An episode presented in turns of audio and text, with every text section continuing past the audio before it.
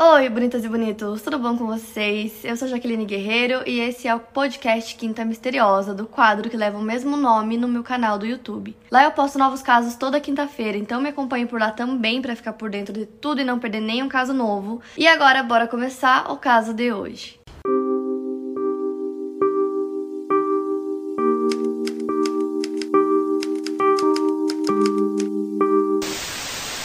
Já faz um tempo que vocês estão me cobrando e me pedindo casos de serial killer, porque realmente já faz um tempo que eu não trago para vocês. E aí na minha lista eu tava lá vendo e comecei a pesquisar casos novos e acabei achando um caso que é pouco falado, mas é um caso, não sei, gente, é muito bizarro, é muito surreal. Pra serial killer, assim, é totalmente fora do que a gente espera é, de um caso de serial killer. E eu falei, mano, eu preciso trazer esse caso para vocês, precisam conhecer. Eu simplesmente não entendo como as pessoas não estão falando mais sobre esse caso, que até então eu nem conhecia. Que é o caso do Israel Keys. Ele nasceu no dia 7 de janeiro de 1978 em Richmond, Utah, nos Estados Unidos. Ele foi criado em uma família mormon e estudou sempre em casa. Um tempo depois, a família se mudou para a área de Aladdin Road, ao norte de Colville, Washington, e lá eles se tornaram vizinhos e amigos da família Chevick Hall e ocasionalmente frequentavam uma igreja de identidade cristã. O Keys rejeitou completamente a religião e ele identificava-se como ateu. O Keys era obcecado por armas desde a infância quando ele era adolescente, ele disse que atirou em casas com armas de espingarda, que ele invadiu casas e iniciou incêndios na floresta. Mais tarde, ele entrou nas cabines dos vizinhos para roubar armas que ele escondia em um esconderijo na casa da família dele. E aí, quando seus pais descobriram, eles o fizeram pedir desculpa e devolver todas as armas que ele tinha roubado. E ele fez isso, ele obedeceu aos pais dele e devolveu as armas. O Key serviu ao exército americano de 1998 a 2000 em três lugares diferentes: Fort Lewis, Fort Hood e no Egito. Depois que ele saiu do exército, ele se mudou para o Alasca. Isso foi em 2007 e lá ele morou com a sua filha e uma namorada no bairro Turnagain, em Anchorage, perto de muitos dos cidadãos mais importantes da cidade, então advogados, policiais, enfim, várias pessoas importantes. E lá ele iniciou um negócio de construção no mesmo ano, que se chamava Keys Construction, onde ele basicamente trabalhava como faz-tudo, empreiteiro e trabalhador da construção civil. Os vizinhos diziam que ele era bem conhecido em Anchorage, que ele era um vizinho muito bom, um trabalhador muito bom, ninguém tinha nada de ruim para falar sobre ele. Então eu não encontrei muita coisa sobre a infância dele, isso foi tudo que eu achei. Tem mais algumas informações que falam sobre essa questão da igreja e tal, mas assim, no geral, é basicamente isso. Então antes de eu entrar é, nos crimes que ele cometeu, eu quero falar um pouco sobre o modus operandi dele, justamente porque o método que ele usava era um método completamente diferente, ele não se encaixava no perfil tradicional do serial killer. Isso foi o que mais chocou principalmente o FBI, porque o Kiss, ele era diferente. Primeiro, principalmente porque ele não tinha um perfil de vítimas, ele não tinha é, um perfil como a maioria dos serial killers tem, por exemplo. Ai, é, o Ted Bundy ele gostava de meninas brancas numa faixa etária lá que tinha que ser aquela, de cabelo liso, comprido, repartido no meio. Então ele tinha esse estereótipo que tinha que ser assim. O Keith não tinha. Ele não tinha nada. Podia ser qualquer pessoa, independente da idade, podia ser homem, mulher, é, gordo, magro, rico, pobre, idoso, jovem. Tipo, não tinha. Qualquer qualquer pessoa poderia ser um alvo para ele. Então ele bolava todo um plano na cabeça dele, ele era muito inteligente, extremamente meticuloso. Então basicamente o que ele fazia era o seguinte, ele sempre escolhia um local, então ele comprava uma passagem de avião e ia para algum lugar do país. Lá ele alugava um carro. E aí ele começava a dirigir por assim milhares de quilômetros procurando uma possível vítima. Ele fazia kits que em inglês ele chamava kill kits, que seria em tradução kits para matar. Então ele montava um kit dentro de um balde. Então dentro desses baldes ele colocava armas, munição, corda, pá, sacola plástica, dinheiro e também uma substância que ele usava para acelerar a decomposição do corpo humano. Ele montou vários kits e enterrou esses kits por vários lugares do país. Então assim, ele não tinha um kit, eram muitos em muitos lugares e ninguém sabia, só ele sabia. E ele não escrevia esses lugares. Ele não documentava nada escrito, era tudo na cabeça dele. Assim ninguém nunca ia conseguir descobrir. Então ele montava o kit, enterrava naquele lugar e os lugares próximos de onde ele enterrou o kit seria o lugar alvo onde ele encontraria a próxima vítima. E justamente ele sempre pegava um carro e dirigia por milhares de quilômetros, porque assim ninguém ia saber que foi ele, não ia conseguir ligar ele ao crime. Então esses kits foram encontrados no Alasca, Nova York. Ele admitiu ter outros kits em Washington, Wyoming, Texas e possivelmente no Arizona também. Ele procurava as vítimas em áreas remotas como parques, acampamentos, áreas de navegação. E se ele tinha uma vítima que estava na mira dele, essa pessoa estava em casa, ele procurava uma vítima que na casa tivesse uma garagem, mas não tivesse carro nessa garagem, que a vítima não tivesse filho e nem cachorro. Ou seja, ele planejava tudo antes, não era uma coisa que ele olhava para uma pessoa e já ia atrás da pessoa, ele planejava tudo meticulosamente. E aí, depois de cometer o assassinato, ele deixava aquele local imediatamente e ia pro próximo. Então, normalmente eram locais bem distantes um do outro. Assim, ninguém nunca ia ligar nenhum crime a ele, porque ele nunca cometia é, mais um crime no mesmo local. E além dele não ter um perfil de vítima, ele nunca fazia as coisas do mesmo jeito. Então, às vezes, ele cometia esses crimes à luz do dia, às vezes era de madrugada, às vezes era rua, no local de trabalho, na casa da pessoa. Não tinha, não tinha é, um método que ele usava toda vez. Então, isso foi o que machucou o FBI, por isso que era tão difícil ligar ele aos crimes, porque cada vez era de um jeito, cada vez era num local diferente, nunca era uma pessoa igual à última. Então, nessas viagens que ele fazia, ele ia em busca da próxima vítima, às vezes vítimas, porque ele também gostava de casais. Então ele sequestrava o casal, levava para outro lugar, estuprava e depois assassinava. E se ele pudesse, ele pegava os corpos e levava para outro lugar para descartar de uma forma assim, com tanta habilidade que ninguém conseguia encontrar e ninguém conseguia achar nem DNA nos corpos. Então, assim, o jeito que ele fazia é uma coisa absurda, ele era muito inteligente. Nas viagens também para não ser encontrado, ele sempre deixava o celular desligado sem bateria. Todos os lugares que ele ia, ele pagava tudo em dinheiro, nunca no cartão, então nunca tinha nada é, no nome dele para poder comprovar que ele estava em tal lugar era sempre no dinheiro e ele não tinha conexão alguma com as vítimas, eram pessoas aleatórias que ele simplesmente escolhia. Então, assim, sempre tinham muitos quilômetros de distância uma coisa da outra. Ele ia para um lugar de avião e de lá ele pegava o carro e ia para outro lugar bem longe. Então, já não tinha como ligar ele a um crime que aconteceu naquele lugar, já que até então ele tinha viajado para outro lugar, que era esse que ele chegou de avião. Ele pegava o corpo e colocava em outro lugar, então era tudo quilômetros de distância um do outro, por isso que era tão difícil ligar ele a qualquer crime. Inclusive, ele é considerado um dos serial killers mais diabólicos do século XXI, porque é, assim, muito bizarro tentar entender a mente dele, como ele bolava todos esses planos só na mente dele. E para mim esse caso era completamente desconhecido, quando a gente fala de serial killer, sempre falando do Ted Bundy ou Jeffrey Dahmer, mas para mim esse caso, assim, é um dos piores de serial killer com certeza, e vocês vão entendendo durante o vídeo por quê. E um fato curioso é que o Kiss admitiu que ele lia vários livros sobre serial killer. Ele começou a ler esses livros na adolescência e foi quando ele percebeu que ele não estava sozinho, que tinham outras pessoas como ele. Ele disse que ele admirava Ted Bundy e compartilhava várias semelhanças com ele. Os dois bebiam muito, eram muito metódicos, inteligentes e sentiam posse sobre as suas vítimas. Porém, tem algumas diferenças entre os dois. Os assassinatos do Bundy foram espalhados por todo o país, principalmente porque ele morava em muitas áreas diferentes e não era um esforço intencional dele para evitar que soubessem que ele era o serial killer. Já no caso do Keys, ele fazia isso justamente para que nada fosse ligado a ele. Cada crime em um lugar, nunca no mesmo lugar. O Bundy visava apenas mulheres jovens e atraentes, enquanto Kiss não tinha nenhum tipo específico de vítima, qualquer pessoa poderia ser uma vítima para ele. Então agora que eu já contei o modus operandi dele, como ele fazia isso, a gente vai entrar na parte dos crimes que ele cometeu. É muito difícil contar esse caso em ordem cronológica, eu sempre faço em ordem cronológica porque eu acho mais fácil de entender, porém é muito difícil porque ele nunca confessou todos os crimes que ele cometeu, então não tem como eu contar para vocês exatamente a ordem de cada um deles. Tem vários crimes que ele pode estar envolvido ou não, e as investigações continuam até hoje, então pode ser que conforme vai passando o tempo, eles vão descobrindo que realmente teve alguns que ele estava envolvido, outros não. Além de que tem vários crimes que ele nunca confessou se foi ele ou não. Até hoje não se sabe exatamente o número de vítimas do Kiss, ele confessou pouquíssimas, então é muito difícil de dizer as coisas para vocês com exatidão é, e de ordem cronológica da forma que eu gostaria. Mas enfim, as primeiras vítimas dele estavam no estado de Washington e tudo começou no final final dos anos 90. Ele admitiu aos investigadores que ele matou quatro pessoas no estado de Washington.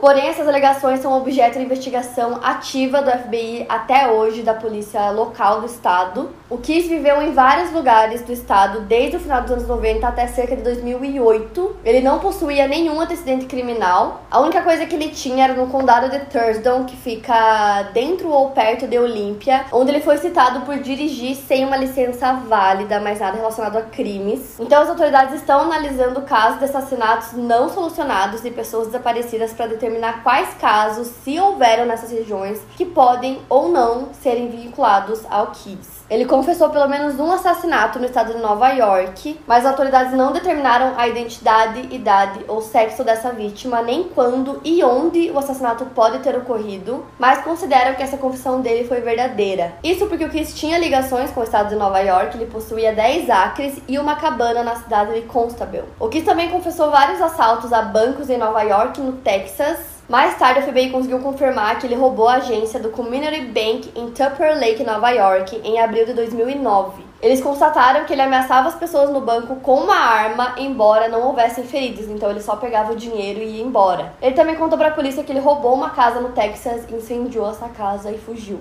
O Kiss foi ligado à morte de Bill e Lorraine Currier, que moravam em Essex, Vermont. O casal foi visto pela última vez depois de deixar o trabalho em junho de 2011. O Kiss invadiu a casa deles no dia 8 de junho, os amarrou e antes de dirigir para uma casa abandonada, ele abusou sexualmente da Lorraine e depois atirou nos dois. Essas vítimas foram uma das únicas que ele confessou e deu o nome da vítima. Na verdade, o FBI já estava conseguindo ligar ele a esse caso, então ele acabou confessando que realmente foi ele, mas os corpos nunca foram encontrados. Ele nunca contou o que ele fez ou aonde estão, mas ele contou que ele pegou um avião até Chicago. Lá ele alugou um carro, como sempre, dirigiu muitos quilômetros até chegar em Vermont. E lá ele usou um dos kits que ele tinha escondido lá. E para vocês verem como ele planejava tudo, ele tinha escondido aquele kit faziam dois anos. Então o kit ficou lá, escondido. E aí, dois anos depois, ele voltou, pegou o kit e aí assassinou o casal que ele já estava planejando há dois anos. Então, além desse casal, tem mais uma vítima do Kiss, que são os únicos que ele confessou e deu os nomes. Então, são três pessoas. E esse que eu vou contar pra vocês agora é o mais famoso, é o mais conhecido do caso Kiss, que foi o sequestro da Samantha Koenig. Ela tinha 18 anos e morava em Anchorage, no Alasca, mesmo lugar onde o Kiss morava também com a namorada e com a sua filha. A Samantha trabalhava em um café chamado Common Grounds, que ficava localizado na Tudor Road. E ele ficava na rua, então a pessoa ia até a janelinha, fazia o pedido, ela entregava o pedido e ela trabalhava sozinha. Tinham quatro câmeras, duas câmeras do lado de fora e duas câmeras do lado de dentro. Então, na sua confissão, o Kiss disse que escolheu esse café especificamente pela localização dele e também porque ele era um dos únicos que ficava aberto até mais tarde. Como todos os outros, ele planejou também é, esse crime, mas ele não conhecia a Samantha. Então, esse sequestro aconteceu no dia 1 de fevereiro de 2012. Depois de um tempo, eles divulgaram as imagens de vigilância das câmeras. Então, já era bem noite, estava chegando próximo ao horário da Samantha fechar o café e dá pra ver o que se aproximando é, do café. Então, ele chega, ele faz um pedido, ele pede um café, Samantha entrega o café para ele. Ele tá usando uma máscara de skin, então não dá pra ver o rosto dele. No vídeo dá pra ver que ela tá trabalhando normalmente, até que a fisionomia dela começa a mudar. Ela, tipo, ergue as mãos assim, então dá a entender que a aquele homem estava assaltando o café. Então acredito que para ela aquilo parecia um roubo, então ela foi obedecendo, fazendo tudo que aquele homem estava mandando. O que manda ela desligar as luzes, então ela desliga todas as luzes, provavelmente para que nas câmeras não consigam pegar o rosto dele, né? Porque aí as luzes estariam apagadas.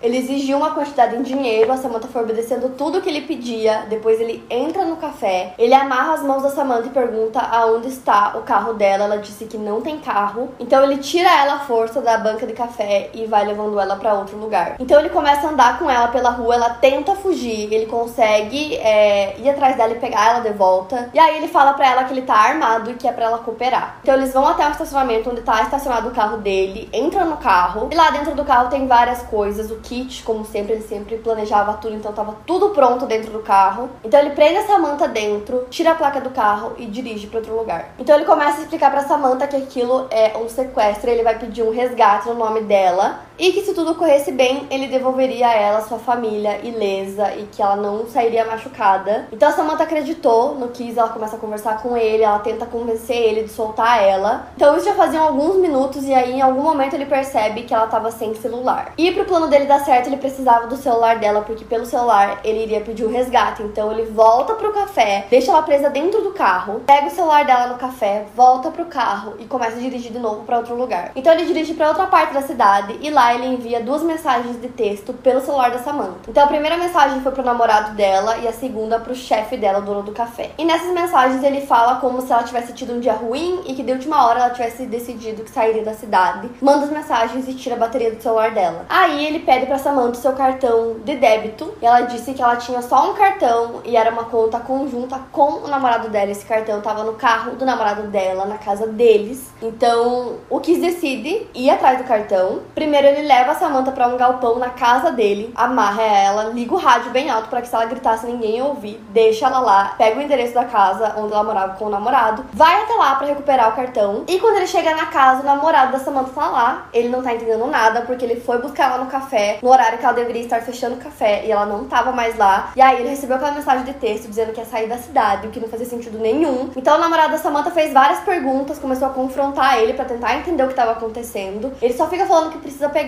o cartão. Então ele vai até o carro para pegar o cartão. É, nisso o namorado da Samantha corre para dentro da casa de novo para ligar para a polícia para tentar pedir ajuda, mas quando ele sai, o Kiss já pegou o cartão e já foi embora. Então com o cartão dela, ele vai até um caixa eletrônico para testar se ela deu a senha certa. Depois ele volta pro galpão. Lá ele abusa sexualmente dela. Depois asfixiou até a morte e aí ele deixa o corpo lá no galpão. E esse galpão eu não consegui entender exatamente se ele ficava próximo à casa dele, se era na casa dele, eu acredito que era próximo, na verdade, porque se fosse na casa dele, provavelmente a namorada dele iria encontrar o corpo. Então acredito que era bem próximo da casa dele. Então ele deixa o corpo dela escondido lá, volta para casa e começa a fazer as malas, porque no dia seguinte ele já tinha planejado uma viagem. E essa viagem era um cruzeiro para New Orleans no dia 2, então ele faz as malas e vai pro cruzeiro. Ele volta no dia 17 e é nesse dia que ele começa a colocar o plano dele do resgate em prática. E essa parte do caso, para mim, é até difícil falar porque é inacreditável pensar que ele realmente fez isso. Ele voltou no galpão, o corpo ainda estava lá, estava nevando, então o corpo estava congelado. Ele passou maquiagem no rosto da Samantha, ele costurou os olhos dela para parecer que estavam abertos. Ele fez ela meio que ela segurar o jornal do dia, então ele colocou o jornal na mão dela e tirou uma foto polaroid. Então nessa foto parece que ela tá viva e aí ele escreveu o bilhete de resgate numa máquina de escrever, pedindo 30 mil dólares pro resgate da Samantha. Ele levou essa foto com um pedido para um parque e aí imediatamente ele manda mensagem pro namorado da Samantha que corre até lá e acha a foto e acha o pedido de resgate. Enquanto eu tava pesquisando esse caso, em um dos links tinha essa foto que ele tirou, que é, é não sei, gente, é muito é muito esquisita, é até um pouco perturbador, então para quem é muito sensível a essas coisas não veja, mas para quem quiser, o link vai estar aqui na descrição. O pai e o namorado da Samantha acreditaram que realmente aquilo era verdade, que ela estava viva e que se eles dessem o resgate, eles conseguiriam ter a Samantha de volta. Porém, nos dias que se seguiram, o Kiss desmembrou o corpo da Samantha e dirigiu pro lago Matanuska, onde ele cortou um buraco no gelo e colocou o corpo dela lá no lago. O pai da Samantha, James Coney, conseguiu depositar o dinheiro da recompensa no cartão dela e esse dinheiro havia sido doado por membros da comunidade, já que essa altura o sequestro já estava bem conhecido, já estava nos jornais, todo mundo sabia. E a polícia já estava tentando de todos os meios possíveis rastrear o sequestrador.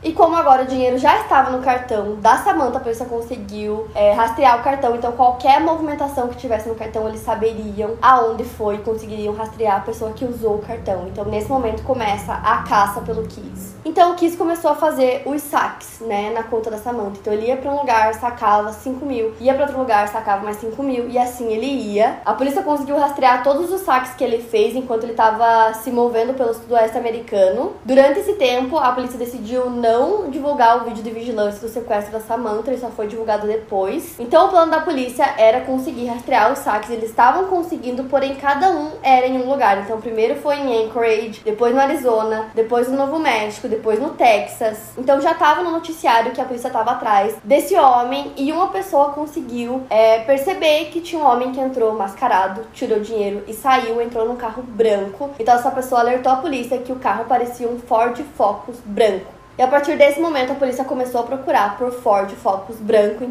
todo lugar, até que o policial Brian Henry do Texas Highway Patrol viu um Focus branco e começou a seguir esse carro. Então ele esperou até que o motorista fizesse qualquer irregularidade de trânsito, qualquer coisa, que ele virasse, não desse sinal, que ele passasse no sinal amarelo, qualquer coisa para que ele pudesse mandar o carro parar. Eventualmente isso aconteceu, então ele mandou o carro parar, foi até lá e o motorista era o Israel Keys. Então, o policial Brian Henry, junto com o guarda florestal do Texas, Steve Rayburn, conseguiram ter umas informações naquele momento que eles pararam o carro. Eles encontraram notas manchadas de tinta de um assalto a banco, a máscara de esqui que ele usava sempre para cobrir o rosto, uma arma, um telefone e o cartão de débito da Samantha que estava na carteira dele. Naquele momento ele foi preso. Posteriormente, o Kiss foi extraditado para o Alasca, onde ele confessou o assassinato da Samantha. E o curioso é que a Samantha morava na mesma cidade dele, e ele sempre cometia os crimes em outros lugares, nunca no mesmo lugar. Então, se ele não tivesse decidido sequestrar Samantha naquele dia, pode ser que a polícia demorasse muito mais para encontrar ele, ou que talvez nem conseguisse encontrar ele e ligar ele a todos os crimes que ele era culpado, porque cada crime era num lugar diferente. Então, o Kiss foi extraditado e teve acusações de fraude com cartão de crédito. Então, no dia 2 de abril de 2012, os pesquisadores encontraram o corpo da Samantha no lago. No dia 18 de abril, um júri de Anchorage indiciou o Kiss pelo sequestro e assassinato dela. E aí a polícia foi fazer o um interrogatório com ele. Ele pediu várias coisas, ele pediu charuto, ele pediu bagels, ele pediu expresso, é, até uma barra de chocolate a polícia levou, levaram todas essas coisas para ele para que ele sentisse que ele estava no controle. E aí começaram o interrogatório. Ele foi entrevistado várias vezes enquanto ele aguardava o julgamento na prisão de Anchorage. Ele foi entrevistado por mais de 40 horas pelo detetive da polícia de Anchorage, Jeff Bell, e agente especial da FBI, Jolene Golden.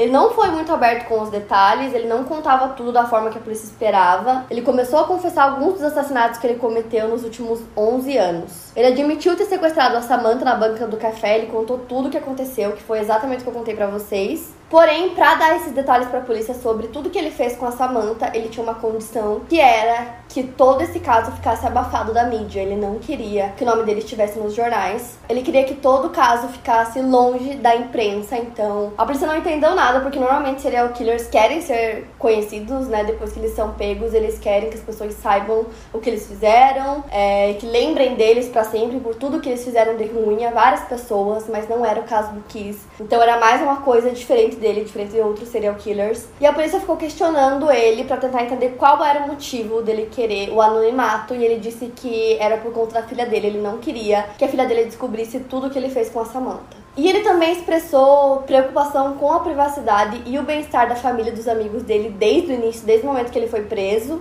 E desde o início ele confessou que a Samantha não havia sido a sua primeira vítima. Então, quando ele foi pego, a polícia achou que era só ela, mas aí eles descobriram que não que tinham muitas outras vítimas. Já de cara, a polícia percebeu que eles estavam lidando com um serial killer super metódico, então, desde o início, ele não forneceu nenhum nome, ele provavelmente sabia todos os nomes, porque ele gostava de voltar para casa dele no Alasca e ficar seguindo as notícias dos seus assassinatos na internet, ficar acompanhando. A primeira vítima que ele confessou foi em 1990, ele disse às autoridades que havia matado pelo menos sete outras pessoas em todo o país, embora eles acreditem que o número de vítimas mortas por ele seja de 11 pessoas, porém o número exato a gente nunca vai saber, nunca vai descobrir, porque como eu disse para vocês, ele só revelou o nome de três vítimas, que foi a Samantha e o casal Bill e Lorraine, só os três. Todos os outros ele nunca quis dizer os nomes. Quando a polícia começou a reunir todas as atividades do Kiss e colocar tudo numa linha do tempo, eles divulgaram uma lista de 35 viagens que ele fez em todo o país entre 2004 e 2012, na esperança que as agências policiais locais e públicas conseguissem comparar assaltos a bancos, desaparecimentos e assassinatos não resolvidos ao Kiss, né, no momento que ele estava naquela área para ver se conseguiam descobrir mais alguma coisa. Mas acabou que isso não levou a nada novo, a nenhum outro nome de uma possível vítima do Kiss. Uma das detetives do caso, Monique Doll, disse a seguinte frase entre aspas: O Kiss não sequestrou e matou pessoas porque ele era louco. Ele não sequestrou e matou pessoas porque a sua divindade lhe disse ou porque ele teve uma infância ruim. Ele fez isso porque ele conseguiu uma imensa quantidade de prazer com isso, assim como um viciado obtém uma imensa quantidade de prazer usando drogas. De certa forma, ele era um viciado e estava viciado no sentimento que ele tinha quando ele estava fazendo isso. Durante o interrogatório, a polícia perguntou qual era o motivo do Kiss, por que ele fazia tudo isso, por que ele cometia todos esses crimes. Ele simplesmente respondeu por que não. Ele nunca dizia nada mais do que isso. Na confissão dele, ele disse que tudo começou antes mesmo dele entrar nas Forças Armadas. Ele admitiu ter estuprado uma jovem em Oregon. Em algum momento entre 1996 e 98, quando ele teria 18 ou 20 anos de idade, ele disse aos agentes da FBI que ele se separou uma garota de suas amigas, a violou, mas que ele não a matou. Disse aos investigadores que ele planejava matá-la, mas aí decidiu que não faria.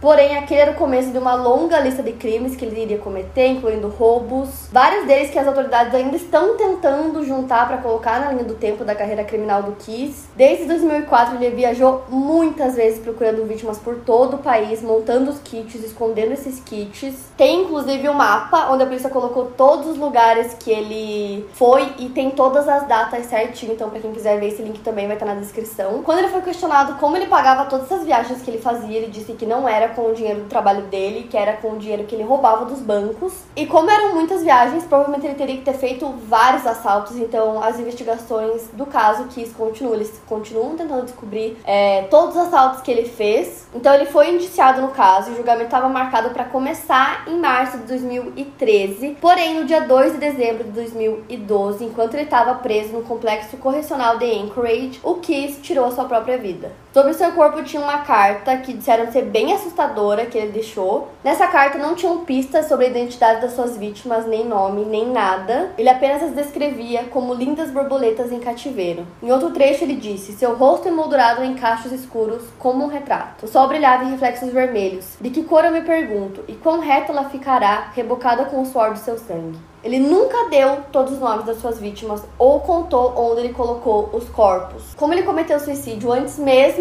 é, de ir a julgamento, não tem como descobrir. Ele nunca documentou nada por escrito, nem em lugar nenhum, pelo menos não encontraram até hoje. Ele mesmo disse que nunca documentava, que era tudo só na cabeça dele. É muito difícil para a polícia, o caso continua em investigação para tentar descobrir exatamente é, quem foram essas vítimas, quais os seus nomes, em quais lugares do país, onde está o corpo. O que vai ser muito difícil, mas enfim, eu espero que eles consigam descobrir mais coisas. Tem um livro sobre o caso que chama American Predator e ele reúne uma pesquisa de 5 anos sobre todo o caso, detalhando todos os crimes dele, os que se sabe, né, pela polícia. O livro foi escrito pela jornalista Maureen Callahan e eu quero muito ler esse livro porque é, muitas das coisas da investigação sobre o Kiss eram totalmente sigilosas, então ela teve que desembolsar dinheiro, teve que fazer vários pedidos judiciais para conseguir colocar a mão nesses arquivos para pesquisa dela, então com certeza certeza. Deve ter muito mais informação no livro. Tem vários links para vocês aqui na descrição. É, esse é um caso recente, então é um caso que tem muita coisa.